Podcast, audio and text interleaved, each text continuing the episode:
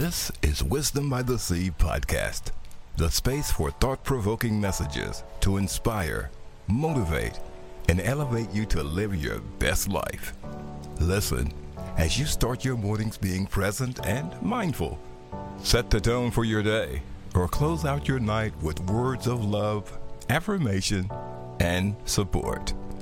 Learn how to release stress and tap into the power of love. Elevate and master your mindset for a more harmonious and balanced life. It's an exciting journey as host, author, and poet Fiona Wright takes the lead. There's a whisper in your ear. It's subtle, quiet. It requires you to be still so you can hear. There's a whisper in your ear. It's just for you, prompting you to make a move that's different, strange. Some may even think deranged, but to understand it, you have to be still. There's a whisper in your ear. It comes with much care, the level of which requires you to go deeper, so the mountain trek ahead won't tire you out as the climb gets steeper, there's a whisper in your ear.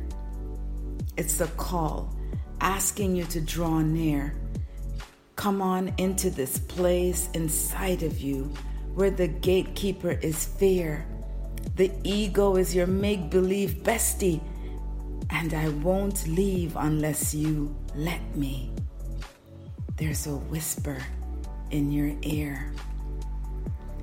Good day, my beautiful one. I hope things are blessed in your world. Today, we highlight and draw attention to the whisper in our ear. That small, still voice that shows up from time to time. The one that we ignore until it gets louder. Yeah, that one there's a whisper in your ear. The whisper can show up so much more than you've ever seen. I can make your dreams a reality, the whisper says. I can answer the questions you're too busy to ask. I can clear the way through these entanglements and make sense of when and why and how long these troubles will last. I can if you will, listen. Listen. First, I show up as a whisper. I'll do it gently, but the choice is always yours. The whisper can get loud, and if needed, it will explode into a sharp noise, into pain, into confusion, into doubt. But the blessing is you can choose a different route. This time, as I whisper in your ear, take five. Take five. Clear your mind and let's meet together on the inside so you can really see and experience what true living is really about. There's a whisper prompting us to take five. There are 24 hours in a day, 1,440 minutes, and it equates to 86,400 seconds in 24 hours. And we won't break that down to milliseconds or nanoseconds. You get the picture. All we need to do is take five. Take five for ourselves. Five seconds, five minutes, five hours, five days. You pick your five. This is your show. This is your life. Take five. Just take it.